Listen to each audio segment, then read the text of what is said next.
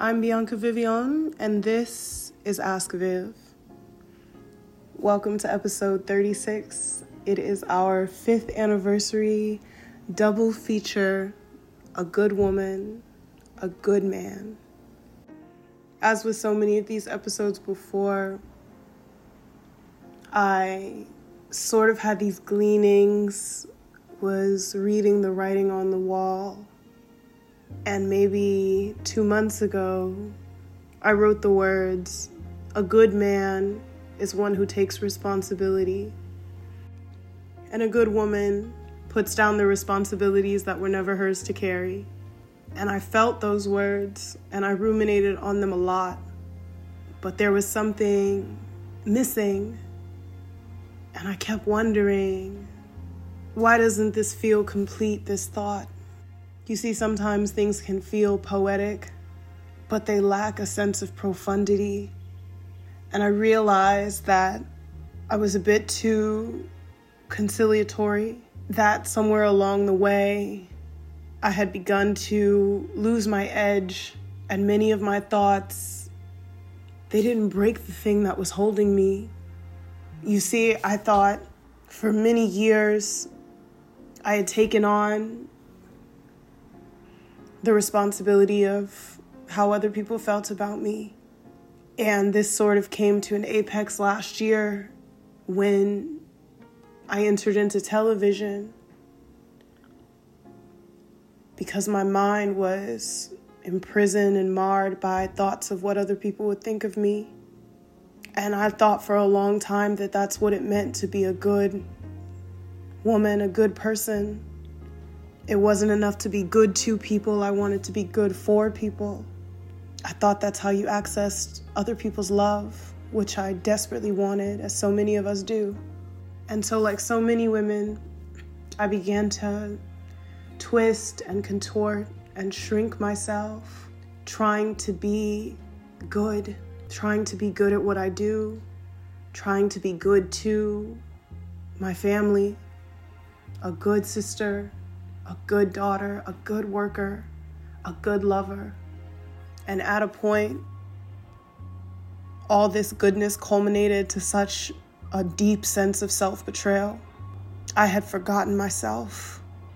I was so bent for years on asking the question who do people love when they love me?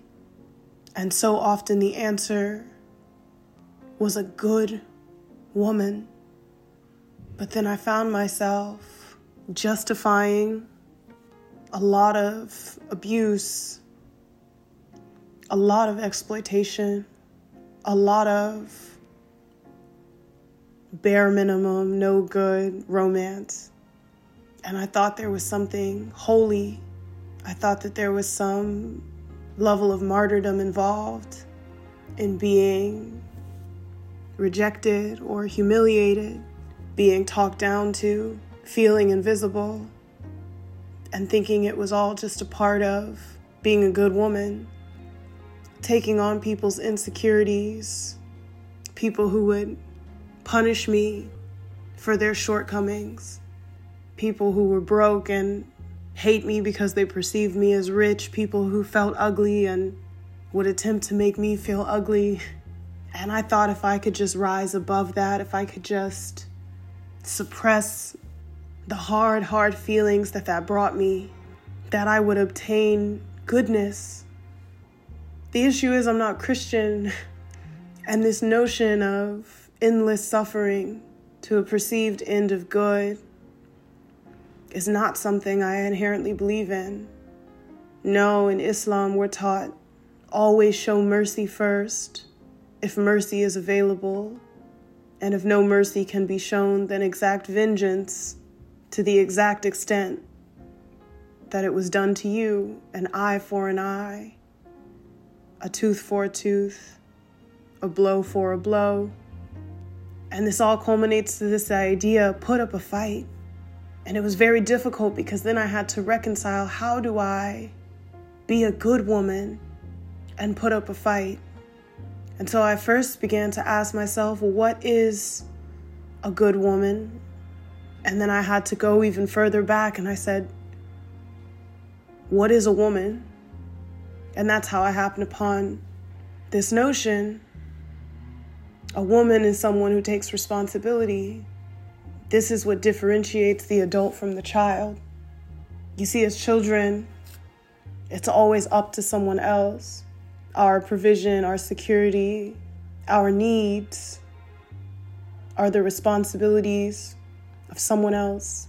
And it's only when we are forced to by life and later on desire to take responsibility that we become adults. And as a sidebar, this is the danger of misogyny, and this is the goal of patriarchy is to make women into girls and girls into women, to force girls to take responsibility for their own safety and security, for their own sexuality, because they're left deeply unprotected, and to take away women's autonomy over their own bodies, their own finances, their own destinies, so that they cannot take responsibility for their lives. And I became a woman very early because life, society, circumstance, culture, environment forced me to take responsibility. The issue is that I took too much responsibility. First, over the people around me, people who I should have let fail, I should have let falter. And it detracted a lot from my sense of goodness, from my sense of wholeness, because it exhausted me deeply. And it tried greatly my sense of sincerity because I would do things, but it became very difficult to do them with enjoyment, with happiness, with joy, with security. So I came to that conclusion later. A good woman is one who puts down the responsibilities that were never hers to carry. But that wasn't enough, that conclusion, that thesis. And then I happened upon a passage in one of my favorite books, just happened upon it. Deep is the Hunger by Howard Thurman, who was the primary mentor to the great Martin Luther King Jr. And he tells a story of a Buddhist priestess that goes into a village that's being terrorized by a cobra. All the village people are terrified of being bitten and killed by this cobra. And so this Buddhist priest, he goes into the village and somehow he makes a diplomatic agreement with the cobra and the cobra agrees to stop biting the villagers. And after a short while, the villagers they learn that the cobra is no longer dangerous and the word gets around, and they began to stomp on him, to twist him, to spit on him, to inflict him with a lot of harm and degradation, though they don't kill him. Well, months later, the Buddhist priest returns to the village, and the cobra, having feeling that he lost his dignity, he approaches the priest and he says, How could you? I thought we made an agreement that everything would be all good as long as I didn't bite anyone. And the priest calls him a fool. And he says, I told you not to bite, but I never told you not to hiss. And when Thurman retells this story, he says the point of it is that every man, every woman has to affirm their right to be, that a healthy threat a willingness to defend oneself is necessary to obtain destiny, but also to just maintain the self. And I sat with this story for a long time, for a long time, many, many hours. I've ruminated on this story over the past few months. And I thought, yeah, that's true. You do have to have a healthy amount of threat. You have to defend your right to be. But something about Thurman's thesis really bothered me, and perhaps because he is a Protestant pastor, this is where our notions differ. For a cobra to agree not to bite is to denounce his very nature, and any agreement whose peace any contract that is predicated fundamentally on the abandonment of your nature is effectively slavery.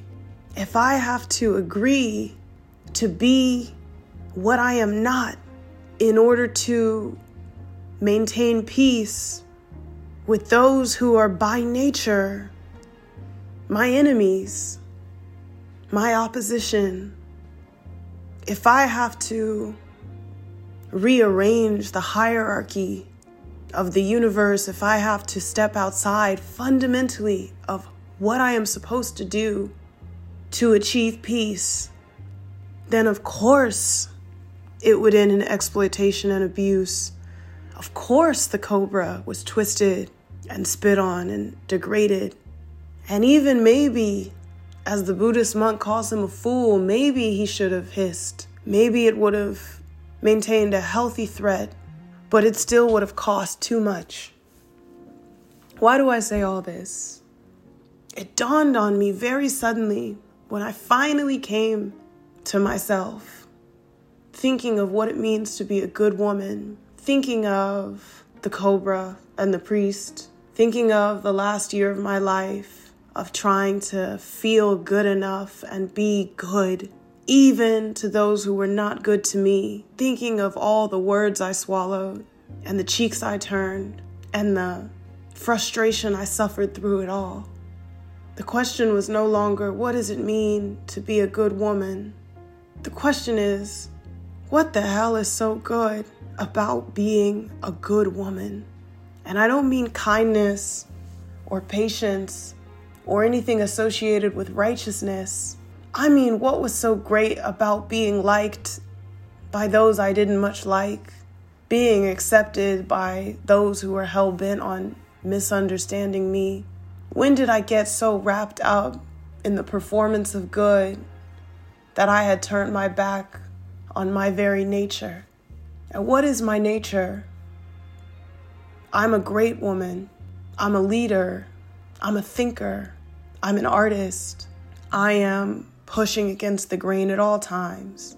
I am cultivating a sphere of sincere belief and critical thought.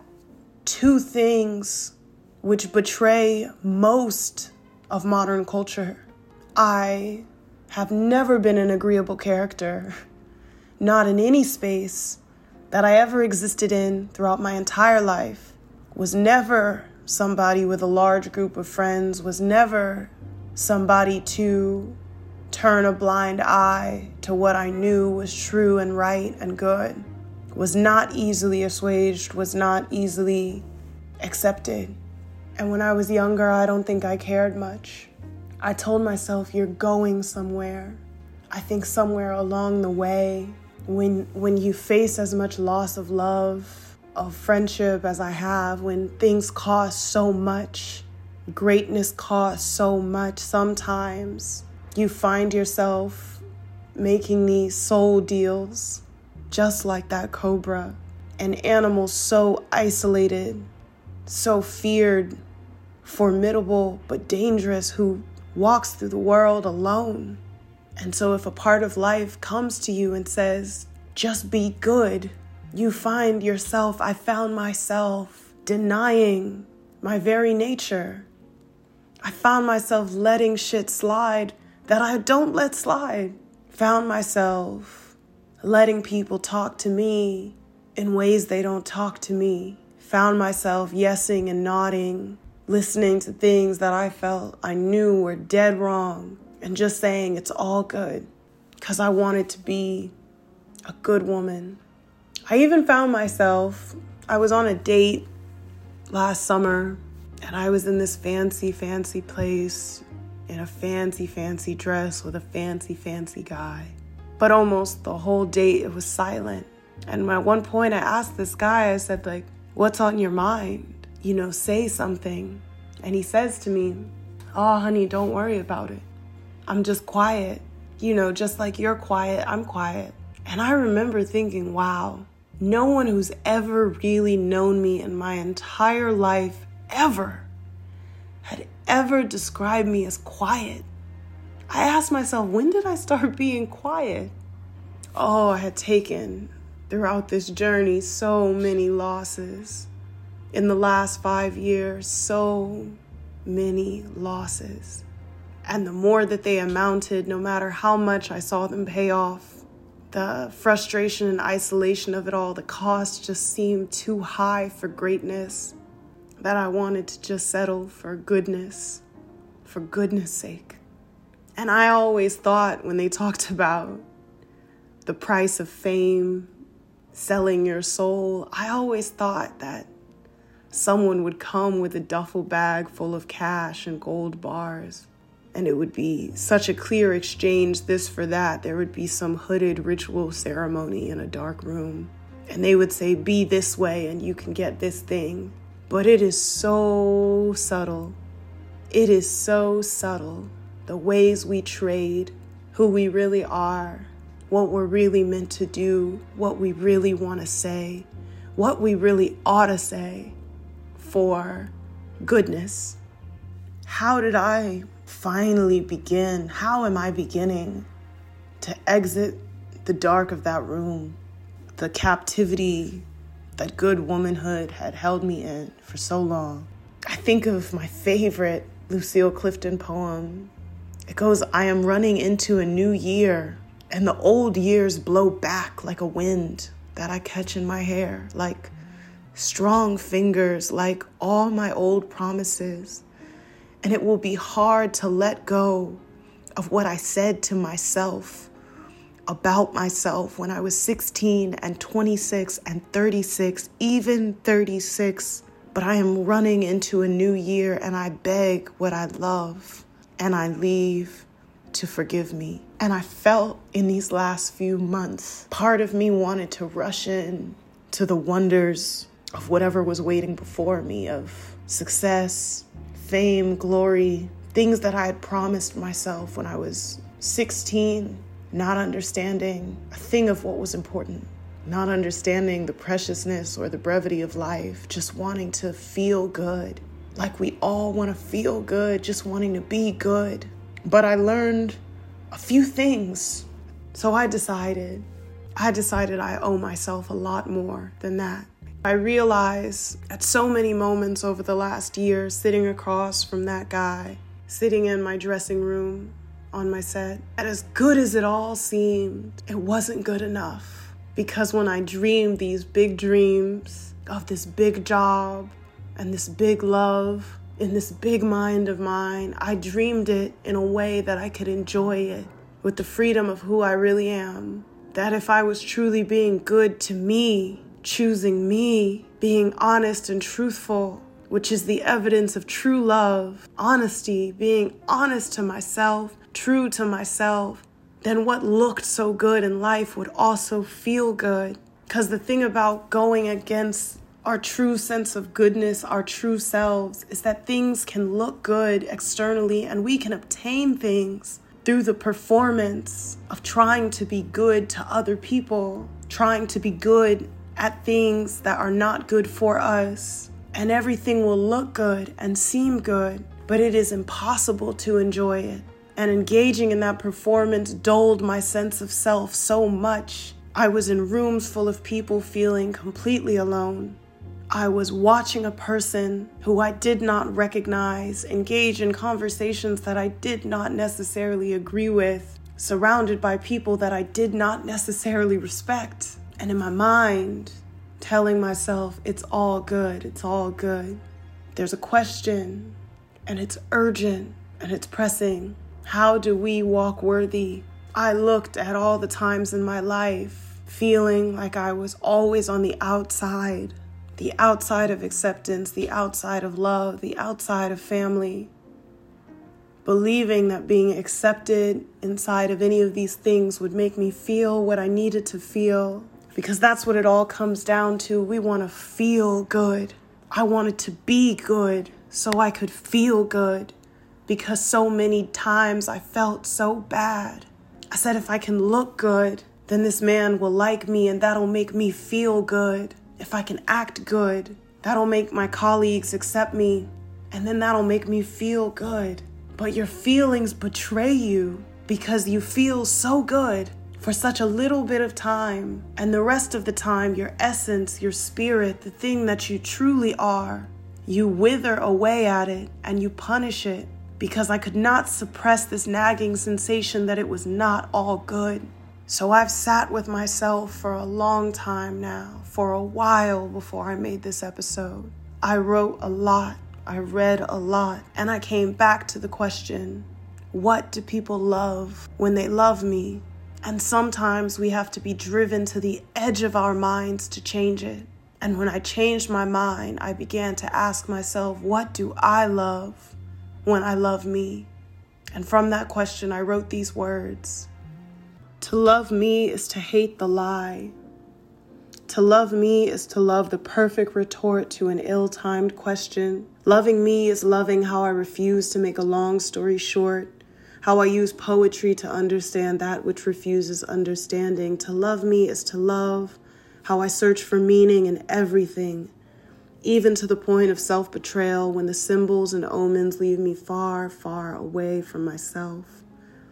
To love me is to love how I always find my way back and the wisdom I glean along the way. To love me is to love how when I find the will to go on, I never hoard it always sharing it with others. To love me is to love a provider, how I give unceasingly and feel no lack. It's how deeply intentional I am about the life I lead and the words I say. To love me is to love how I look when I do my thing. Loving me is about loving someone who gets up after every bout, who refuses to die not for willpower or pride, but sheer foolishness and curiosity steeped in mouth foaming madness and self inflicted agony, and yet lives on. To love me is to love how I live on. To love me is to love the goodness of me. Loving me is about loving someone who takes responsibility, a good woman. I wrote those words and I began to crawl out of that dark room filled with so much regret at the things that I accepted the frustration I felt with myself, I began to forgive it all. I'm not a perfect woman. And the greatness that I feel inside of me is just beginning to really take form, just beginning to peek out. I'm only just beginning to live. And I'm a good woman, but not in the ways that I thought. It doesn't mean what I thought it meant. I'm a good woman because I'm good to me. I feed myself good food. I let myself rest when my body is giving up. I'm honest with myself, and when I lie to myself, I come back to myself and I forgive myself. I walk forward. I try my best not to look back. I operate with a lot of sincerity, and I'm attempting to see life with clear eyes and hold it with strong hands. I am a good lover, but I will not take everything and anything just to feel loved. I am a good sister. I am a good daughter. I am a good friend. But when it comes down to it, I will choose me. I will choose me. I have decided on that. I'm a woman because by force and by choice, by destiny, by will, I take responsibility. I'm a good woman because I've learned to put down the responsibilities that were never mine to carry because that's what's good. And when I'm good to me, it's all good. Now let's get into these questions because I know that's your favorite part. Dear Viv, how important is it to please your mother? We can't please people. It is one of the hardest lessons, one of the most bitter lessons I've learned is that constantly, for whatever reason, everyone around us is deciding how they feel. I've been in beautiful hotel rooms, I mean, gorgeous palace like places with people who have the worst attitude towards life. And I walk into this cafe that I love every day in the hood, and the women who work there are always so full of life, so happy, so buoyant. It's why I go.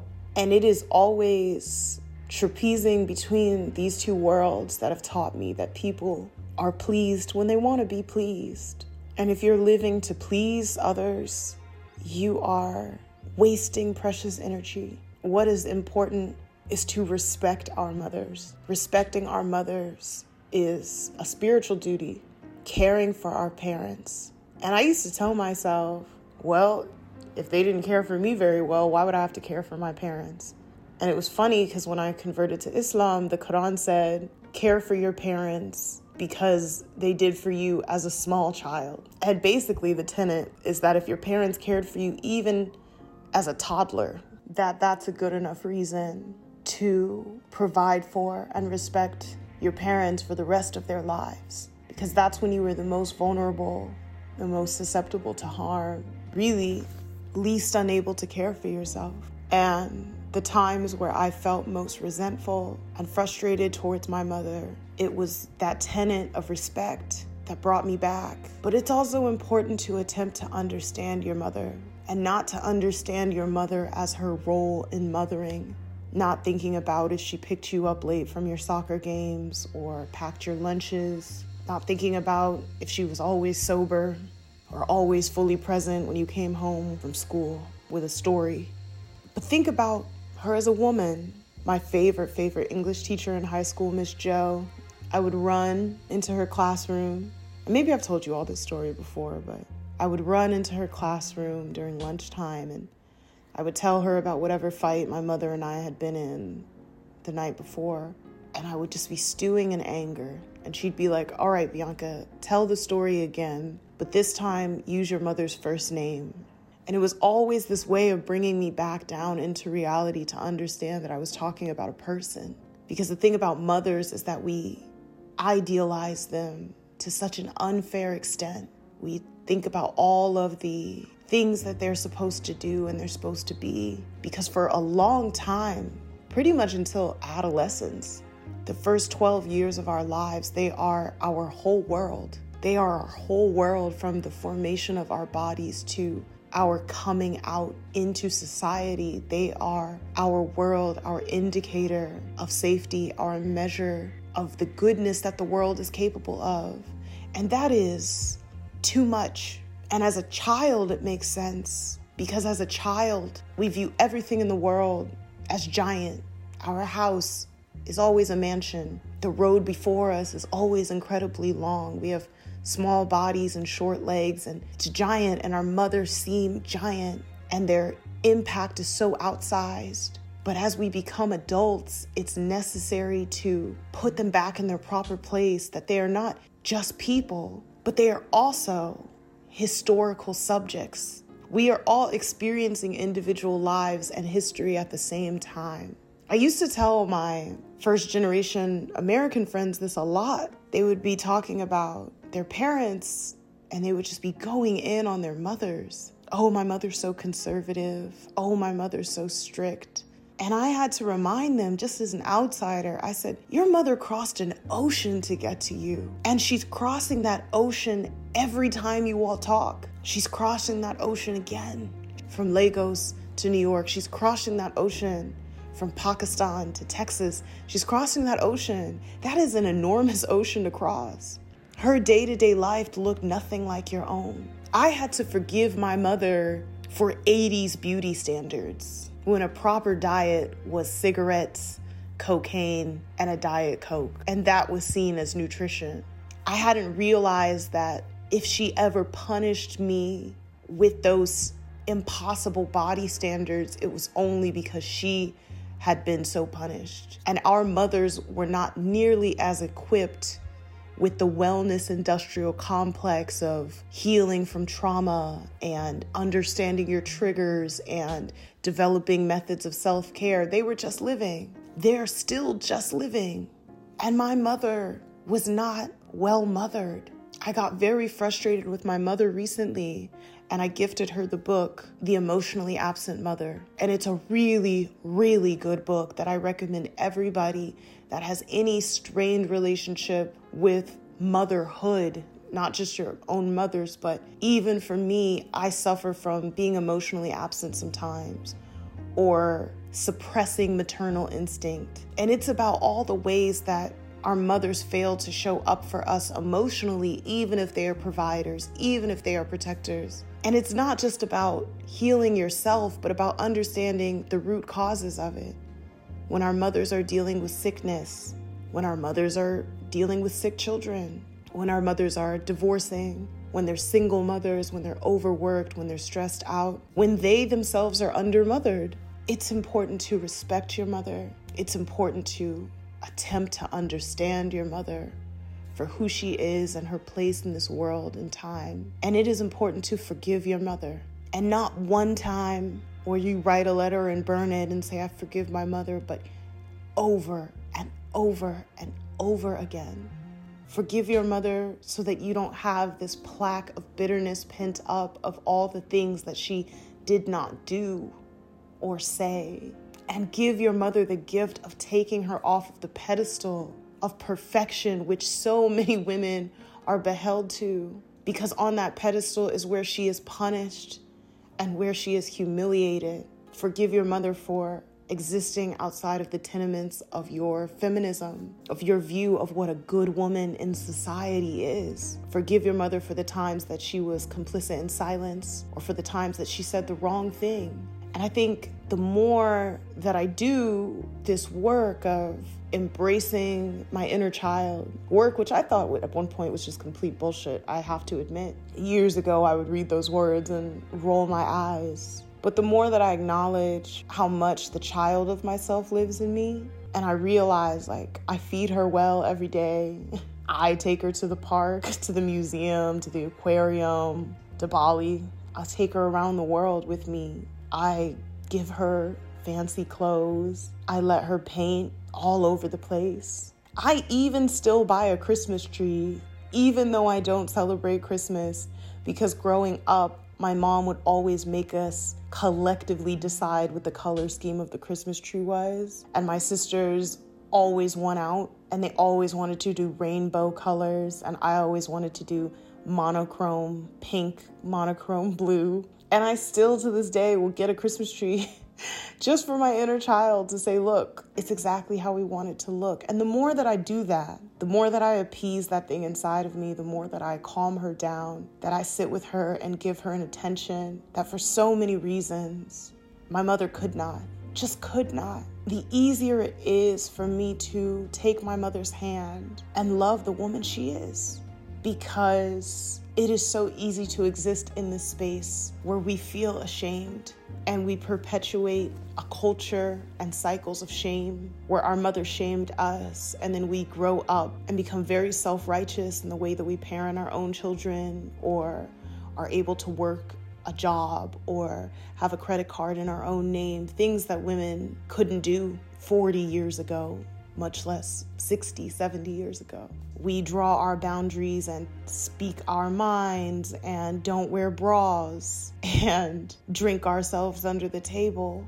And we go back to those households at Christmas time and anniversaries and we say, Look, I'm a grown woman now. I'm a better woman. And we punish our mothers. And we say, I became everything you are not. And it heals nothing. It heals nothing. We build walls and call them boundaries. And then one day we bury our mothers and we're left with all of the unforgiveness, all of the misunderstanding, all of the words that we did not say, all of the words that we did not let go, all of the words that we wish were said. But we get to be the better women, smarter than our mothers, savvier than our mothers. My mom would do this thing that I hated, that I hated. My mom, growing up, would deal with sickness a lot. My mom had cancer when I was in high school, but even before that, she would have knee pains and arthritis and all of these different ailments. And I have these vivid, haunting memories of my mother in the hospital from when I was very young, of watching her try to walk down the hallway with a walker. Whoever was taking care of me at the time kind of taking me and being like, it's time to go now, and leaving the hospital and wondering if my mother was going to die. And so I had this very deep fear, especially because my mother's older. She had me when she was 35. So I didn't grow up with one of those super young moms. And I would always be like, my mom's gonna die, my mom's gonna die. I was always haunted by this idea that my mom was gonna die. And recently, my mom disappointed me, just failed to do something that she said she was going to do. And it irked me and I said to her, okay, I'm drawing a boundary. You didn't do what you said you were going to do, and I'm frustrated and I'm hurt by it. And so this is the consequence. And I didn't cut her off or threaten not to talk to her or anything like that. I, I merely disinvited her to something. And my mother said, and it pissed me off. I was really angry. She said to me, I'm only getting older. I wish you wouldn't punish me with these things because one day I won't be here. I'm getting older. I'm dying. I said, Mom, I'm dying too. Mama, I'm dying too. I'm dying too. And it was important. It was incredibly important this moment for us because it was one of those moments where I realized I'm not a child anymore. I said, You come home to a loving husband, I come home to myself. You experience safety and security, I'm still putting it together. I said, I'm dying too. I'm wondering what's on the other side of all of this, too. I'm striving. I'm feeling like I'm running out of time. I'm falling short. I said, I need you to try for me because I'm trying for you. I said, Who leaves this world first is knowledge that only God has. I said, Let's try to live together now. Let your memories of me be good memories. Let my memories of you be good memories. Let us make a good life together now. And I think living together should be the goal. And maybe that means blaming her a little less harshly when she falls short. And maybe that means her taking the slightest bit more responsibility in the ways that her actions affect me. Many of us are so young who listen to this. You're so young, and we are just beginning to understand how truly difficult womanhood is. Even if you're the perfect mother, even if you're the perfect wife, even if you're the perfect worker, the girl boss, the self starter, your body will still betray you. Your joints will still ache. Wrinkle lines will form whether you do preventative Botox or not. My mother has gifted me so many different kinds of strength, so many lessons that she learned the hard way, that just by mere observation I avoided. And my mother cheers me on always she is rooting for me. And that's more than she can even say for her own mother. And that makes me cry sometimes, wondering who was rooting for her. What support did she have to break generational cycles? Who was embracing her or telling her she was good enough or beautiful enough? I know because of the speed at which the world changes, that if I'm blessed with children one day, I will have to cross an ocean to get to them. Even if they are born at the exact hospital in the exact season, I will still have to cross the ocean of history to understand my children. I have to cross an ocean of history just to understand my younger sister. And we are three years apart. And I will need to ask for forgiveness so constantly. And when I am looking for their mercy, which we all need from our children, a model of forgiveness, tenderness, and respect that they see in the way that I treat my own mother. And I'll say, Well, you see how I treat grandma. And I hope to speak so highly of my mother that my children say, Well, grandma's perfect. And I'll say, No, baby, but grandma is a good woman. And I'm a good mother because I'm trying. All we can do is try for one another. Pleasing is pointless because it's inexhaustible people's moods, whether they're pleased or not, change so many times throughout one single day. We cannot please people, but we can attempt to teach them how to love us. And we can try very, very hard to love them. And the attempt is all we have. Dear Viv, I'm so stuck, so sad.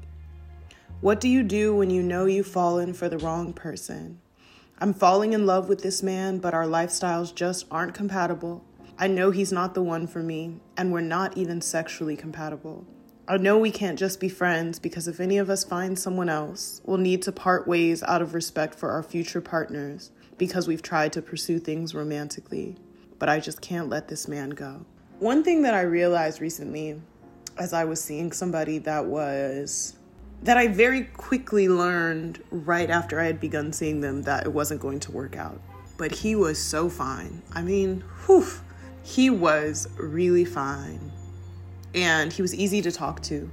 And I didn't know it at the time, but what I did need at the time was someone really fine and easy to talk to because at that moment in my life, things seemed very complicated. And I was experiencing all this pressure and a lot of frustration. And when he'd show up, he'd sit with me and we'd talk and he was much older than me. And I like that because older men, they have this sincerity about them that I really appreciate. There's something about when men's bodies begin to betray them, when their knees don't work the same. And I always say when they don't have the same jump shot, that's when they humble themselves a bit. And so whenever I would speak about the things that were tripping me up, he wouldn't do what a lot of young men do, which was rush right past it. He would think about what I was saying, really take his time with what was going on with me, because he saw that the fears that I had were real. And when someone's lived a certain amount of time, they can tell you, they know that life can go many ways. And I appreciated that because so often what you get with people who don't have a lot of life experience is the platitude, it'll all work out, or don't worry. And it wasn't like this was my dream guy because he still could not intervene on my suffering. And that's the real measure of how much someone loves you is their ability to intervene upon your suffering. If you tell them that you have cancer, will they sit with you through chemotherapy? Will they be there when you lose your hair or the meds make you nauseous or they have to change around their work schedules? Like that's that's the love that we all deserve, like a love that can carry us in ways that we often cannot carry ourselves. Why do I say this? Because I want to free you from this notion of the wrong person. He's the wrong person. Because when we tell ourselves that someone is the wrong person, then we punish ourselves for our own desires. And this is very important, and I want you to listen to me because this causes a world of harm and self destruction that sometimes culminates to the manifestation of violence. You're thinking, what the hell, Viv? That's taking it very far. But I want you to think about the man who begins to have sexual desires and feelings for another man or for a transgender woman, perhaps, and they say to themselves, This is the wrong person. And it culminates in such self flagellation, such mental punishment that it then cultivates this need to break something, to harm something, either ourselves out of shame or the other person out of a reflection of our own self disgust. We want what we want, and the heart for all of the self help and meditation and mental fortitude we attempt to cultivate. The heart is a perverse and strange thing. I said in an episode long ago a lesson that my best friend Laura taught me when I came to her about someone that I was so in love with, who was so wrong for me, and I just couldn't seem to quit it to the point where I was sick of myself. And she said to me, You're just not tired enough yet, because when you're finally tired enough, you'll walk away. And that was a lesson I learned so many times so many times in my young womanhood that we have to exhaust ourselves. You have to get in bed and be so displeased, so violated, so jarred by the experience of your sexual incompatibility. You have to be sitting across from the dinner table so unstimulated. And the easy thing to do is to judge the other person and I cannot tell you how many times I've sat with my friends who verbally bash good men, men who truly love them in whatever way they know how.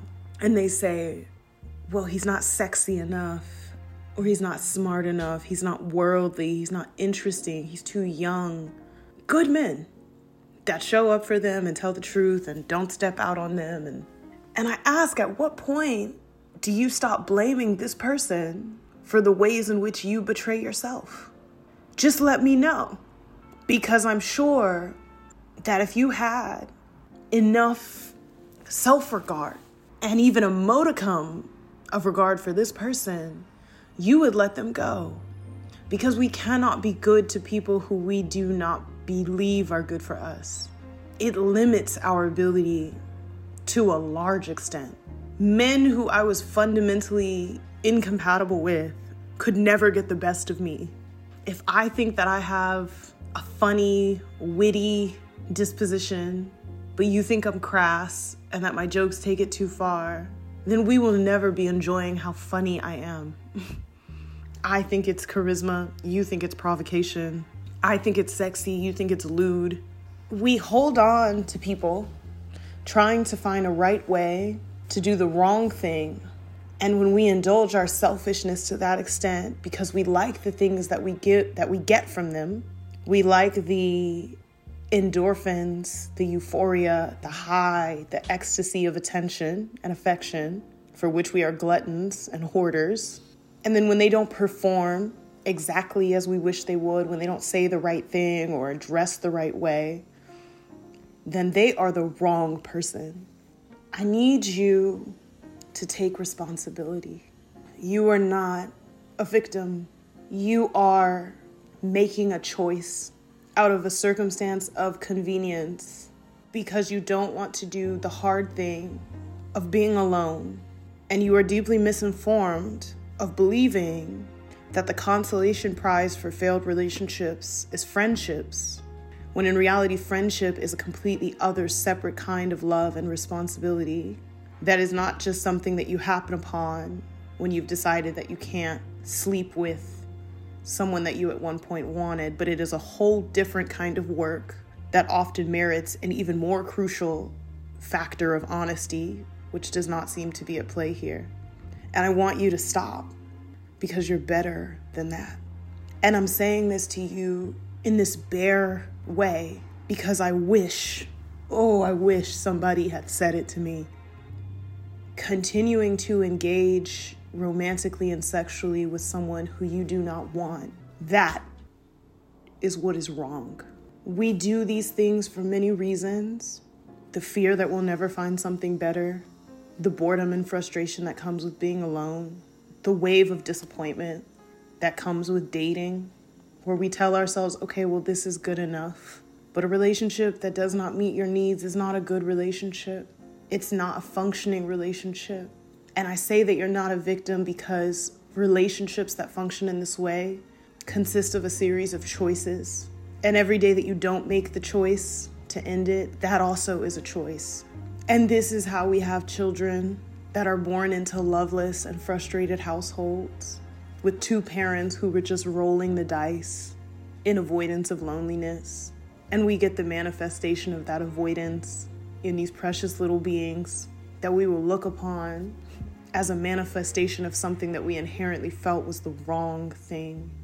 And we will attempt to not treat them as a byproduct of that act to not punish them, to not resent them, as many people do their kids. And we will convince ourselves that it was all beyond us, all out of our control, because we failed to accept responsibility for the places that we put our bodies and our emotions. And we let it go too far. The consequences are so grave, and we are so naive.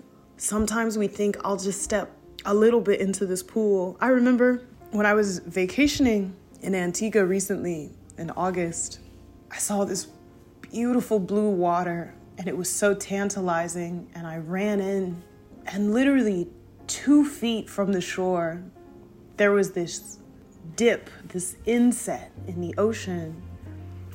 And in it were just nothing but shard of really sharp rock and coral. And I fell right in and I cut up my knees, my feet, I was in so much pain. I ran back to the beach. And when I tell my homegirl, she said, Damn, looking out, you never would have known.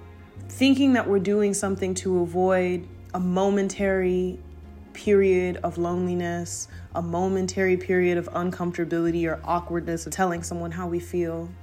All of these things that we do to avoid the hard thing, and we end up punishing our partners for who we think they're not. We end up with children that are born into loveless homes, we end up undoing years of heartbreak and years of therapy for a relationship that we could kind of tell not that far into the water how wrong it truly was. and we wreck our own self esteem and sense of self worth. But on top of all of this, we waste our time. We waste our time. We waste our time because this is how we make a choice to spend our lives. We do it because fundamentally, we do not believe that we are worthy of great impassioned love. We cannot make that leap from the childlike notion of a fairy tale to a good, bountiful, stable, healthy relationship. We cannot find the middle ground between completely objectifying somebody and using them for the way that they make us feel and our Prince Charming. And the last time I did what you're doing now with the guy I had described earlier, my therapist was like, Why are you doing it? She's like, You've had so many of these short term situations that didn't really fully meet your needs, and you seem to let them go quite easily. So, what is it about this that you're holding on? I said, Oh, well, this one, he's actually incredibly special. I said, I am holding on, and I feel like he will be the most memorable of all of them. And she said, Why? I said, Because he will be the last. I came upon the revelation that to get what you really want, you have to be willing to have nothing at all. And I just have finally come to a point where I like myself more, where I'm not so scared to lay with her at night, to wake up with her in the morning, to pour her coffee to tell her to have a good day. Isn't it crazy that we will live in haunted houses just to not feel alone, with relationships that are haunting us the way this one is haunting you, and we'll sit in it. We'll say, well, he's a good man.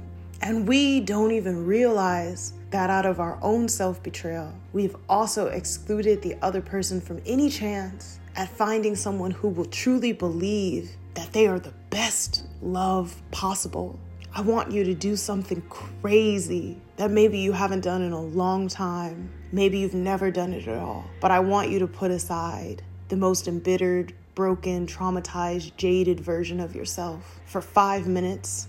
And I want you to entertain the fantastical notion of a soulmate someone who loves you, someone who loves and knows you who gets the nuances, the changes in your voice, the stride in your walk, someone who loves your body, and when they touch you, it's electric, someone who you would want to carry this thing we called life with to the very finish line, to the point where you can imagine being the one person beside them as they pass into eternity. I'm not talking about walking down an aisle. I'm not talking about someone to sign paperwork with.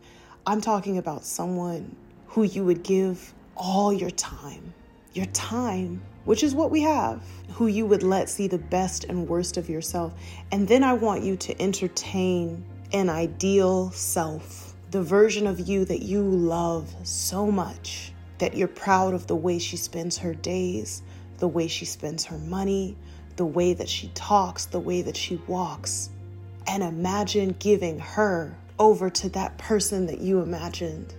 And I want this experience, this exercise, which will inevitably produce a bit of shame when you think of how you're living. And I want you to take that shame and I want it to produce some courage. Because shame is the source of pride, which also is the cause of why we cling selfishly to things is our pride. But shame is also the source of courage that we think of what we're not and what we think we cannot do, and suddenly it triggers something in us that says, just try. And in all of this, I want you to believe that there is something inherently good about moving on. And instead of constantly saying, This is the wrong person, this is the wrong person, how do I keep falling into bed with them? This is the wrong person. I want to give you a lesson in goodbye and do it before you see the person because that's when you can release and cry. And I want you to say these words. I want you to say, Thank you. Thank you for the goodness that you've brought. Thank you for sitting with me, for listening to me, for loving me the best way you knew how. Thank you for talking with me, for answering my phones and text messages, for being there at the end of my bad days and the beginning of my good ones. Thank you for lunch dates and coffee dates, for driving me around and holding my hand and taking the steering wheel with the other and getting me from place to place. Thank you. Thank you for taking my side when I was dead wrong. Thank you for letting me see how I was right when I was made to feel dumb by others.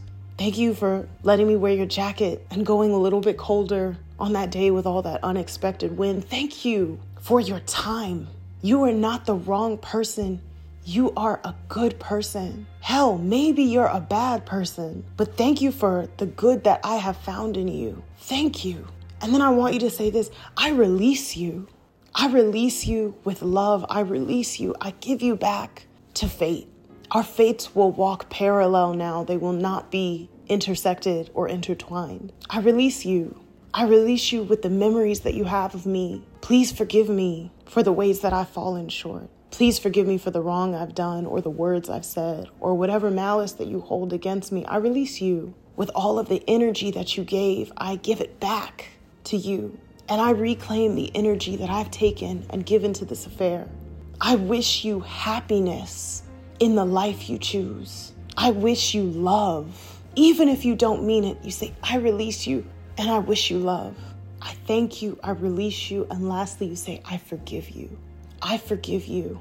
I forgive you. I forgive what this has done to me for the ways that it's made me jaded and callous and bitter and impatient, for the ways that it has affected the way that I love. I forgive you. I forgive you for the impact that this has had on my self confidence and my self esteem. And this is how you let something go. This is the art of letting go. And you do this with a little bit of shame, a little bit of courage, and a lot of faith. And when you turn from that person, you turn to yourself and you say, I owe it to myself. I am a good woman and I am better than this. I forgive myself and I will forgive myself as many times for as many days until I am tired and I choose better for myself and I will continue in pursuit of the highest good because I am loved by many people for who I am and I want to find someone that I love that I do not have to constantly edit, someone that I don't have to brew witchcraft or cajole or manipulate into trying to understand me, someone that I don't have to close my eyes and turn off the lights to sleep with. I deserve a good life because I am trying to do the right thing. And next time I will let it be a much shorter process if I find the quote unquote wrong person. I will not follow them home. I will not call them again and again and again, and I will shorten these intervals until I find the strength to let go, not of people, but of this habit of acting out of a place of lack of self worth, because I am capable of more than that. Dear Viv, I'm 22 with big dreams. I'm working in a corporate job to fund my projects, but I just feel so burnt out that I can't focus on my creative projects that I want to do. I'm constantly being distracted by the men I date, but who give me validation, by the work that funds the projects, by searching for a house that will make me feel comfortable but will take away my funds from my passions. How do I manage it all? Being good to ourselves requires that we constantly check in with our intentions. We have to ask ourselves why we do something. But once we check in with those intentions, we have to at some point realize when we're out of alignment and that that misalignment comes from not being able to justify those intentions. I remember at a time where I would date for a sense of validation, and I didn't realize that if I just really worked at what I so felt I needed validation in, that I would have things that produced a natural sense of validation that I wouldn't need to look for in people. I think for a long time, men were my audience so that I didn't have to do the work of cultivating a real audience. And in that way, I was doing both of us a disservice because I was always performing. Because relationships are for appreciation and experiencing life with another person, not for performing to receive an applause.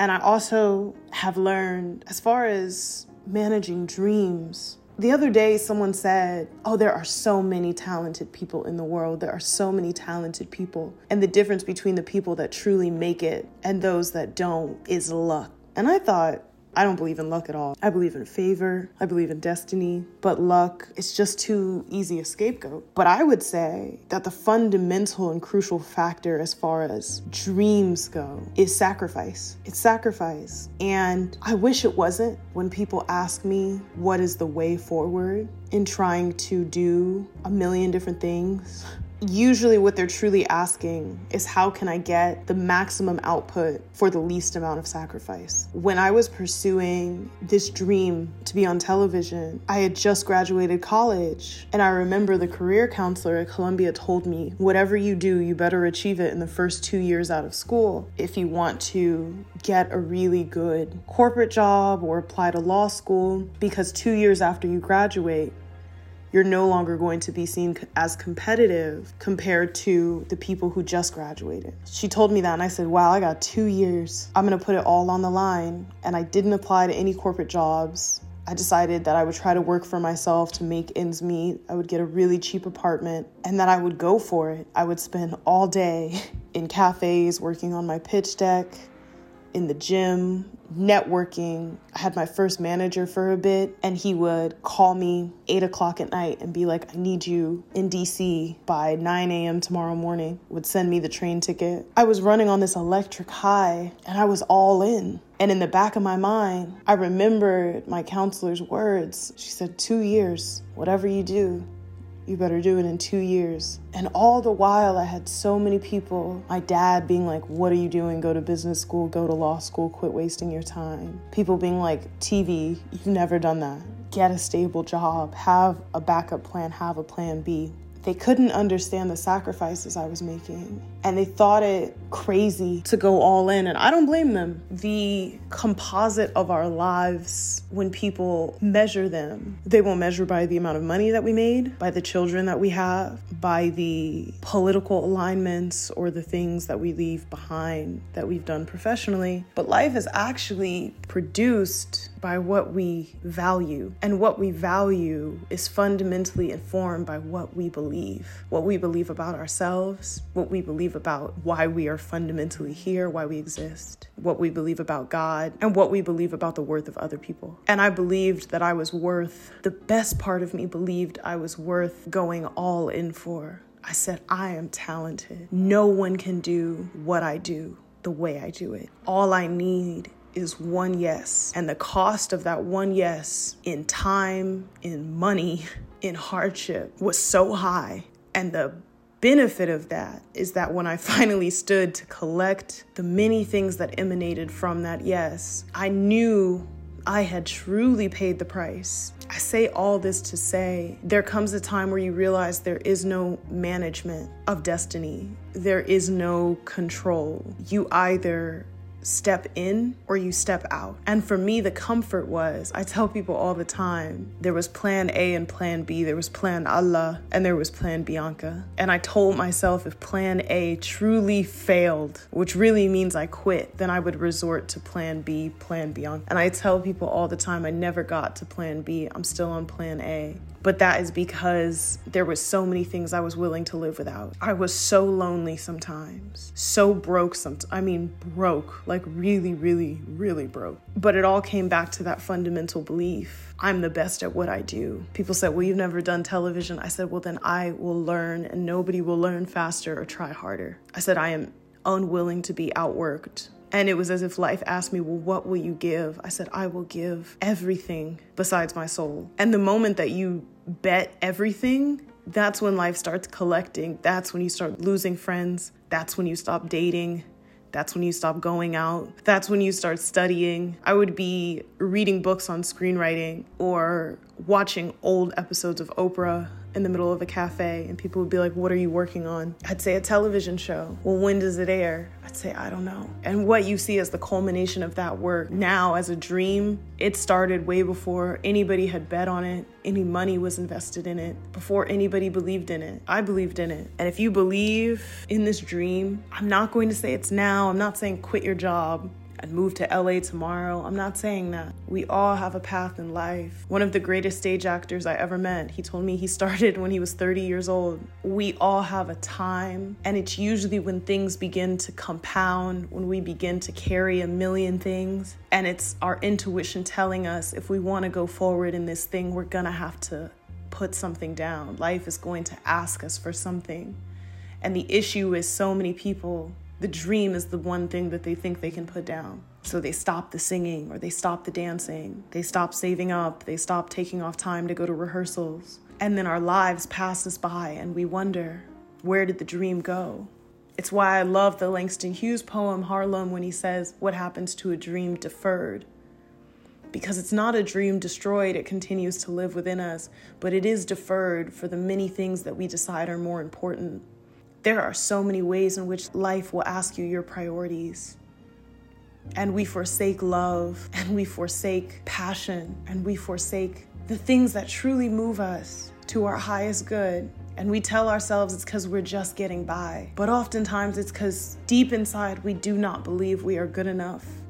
And our fear of our own inadequacy keeps us from pursuing our highest good in a way that we rob ourselves and the world took a lot of courage to say, I am worth an honest to God try. And because you know me and you've seen me and you're listening, you know how this story ends. But what is perhaps even more ironic is that when I sat down with that college counselor in May of 2018, and she said, You have two years to figure out what you're gonna do.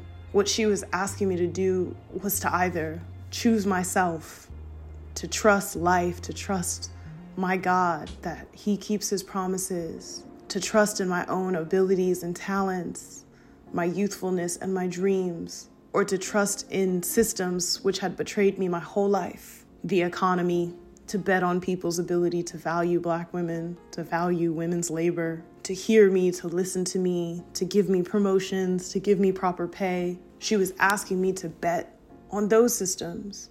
And it didn't take two years, it took four. But two years later, in May of 2020, I was sitting in an apartment conjuring up a guest list for my first season of television, still working, still hoping.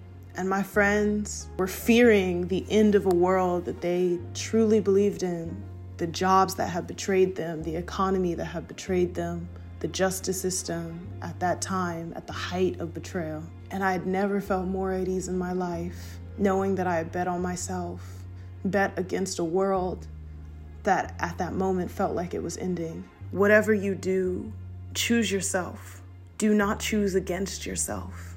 If the most important thing in the world, if you have these dreams of security and safety, to build a loving home, the fridge is always full, and there's an extra bedroom for a guest to sleep, that is a worthy dream. Pour everything you have to make that happen. If you dream of being an artist and playing on the world stage, then make sure you're always returning to that microphone. Make sure you're always putting a song out in the world in the best way that you have and that you know how at the time. And trust that life will come together.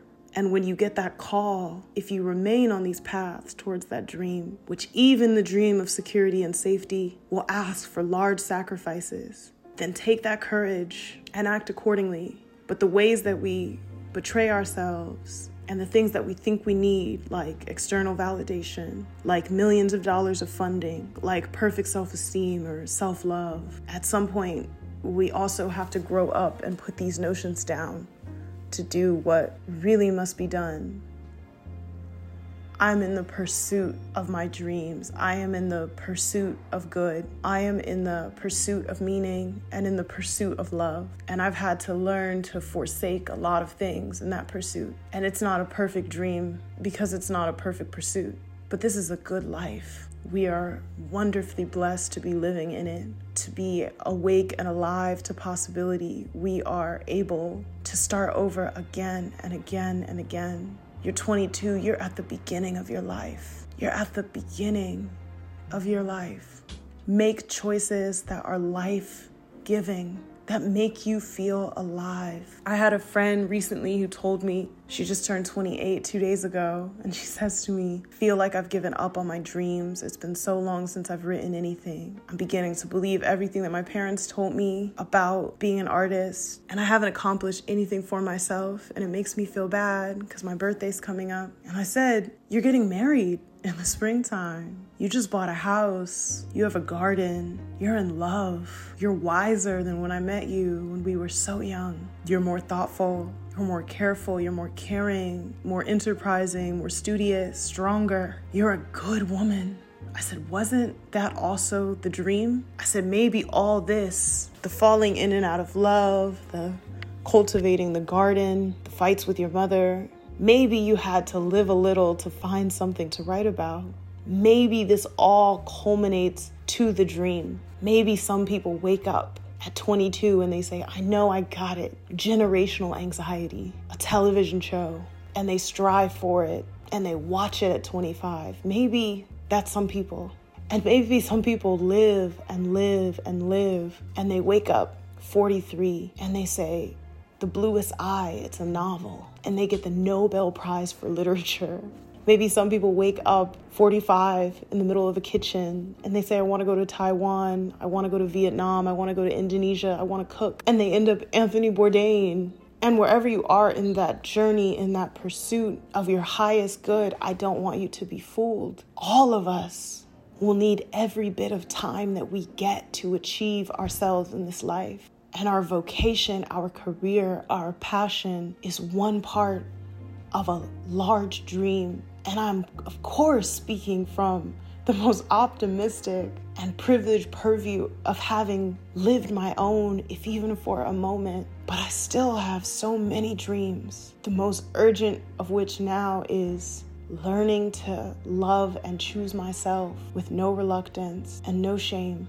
It's what I deserve it's what I owe myself. Good people deserve good things. Best we can do is take responsibility for the role that we play in our own happiness. The best thing we can do is take responsibility when we impede on others' pursuit of their own. The best thing we can do is attempt to make the best life possible for ourselves, to assist in creating the best life possible for those that we love, for the planet, to do the most good that we can do with the power that exists in our own hands, and to trust that so much of it, which is not in our own hands, lies in the hands of a God that is fundamentally for us, not against us, that desires to see us happy. I believe God is good. And I don't mean in the way that the church ladies used to say, oh, God is good. I mean, God is good that the fundamental nature of the highest entity is good, and therefore my life was bending towards good, that it was leading towards good, that I am good, that my nature, that the thing in me is good despite all of the broken parts. We are running into the new year, and I'm hoping that you will pursue your highest good. And when you fall short of that, as we will often, often, often, I hope you forgive yourself and you remember something of these words. I love you.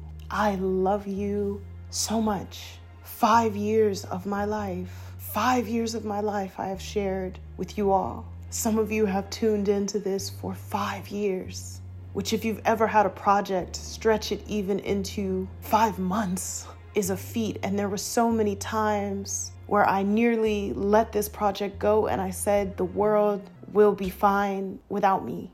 There's nothing left to say, especially as I saw the TikToks on self help and relationship building and self care. And I saw so many mechanisms through which people could find wholeness and healing, advice. And I didn't know if I had anything original or valuable. But I'm realizing things don't have to be original, they just have to be authentic, and that only I can be me. And so many of you all have showed up for her so many times. And we have something so good, so, so good. We have grown up together. I loved you then, I love you still, and we are on our way. Wishing you more life, more love, and a happy new year. I'm Bianca Vivion, and if you ever need anything at all, you can always ask Viv. Amazing haze. How sweet, how, sweet, sweet. The sound, the sound, sound that saves, saved a oh, like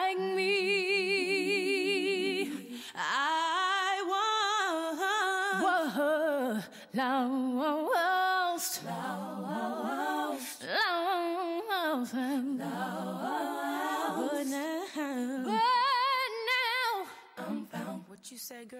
But now I'm found. They still can't feel you. But now oh, I'm found. Was blind, but now, now I see. Oh.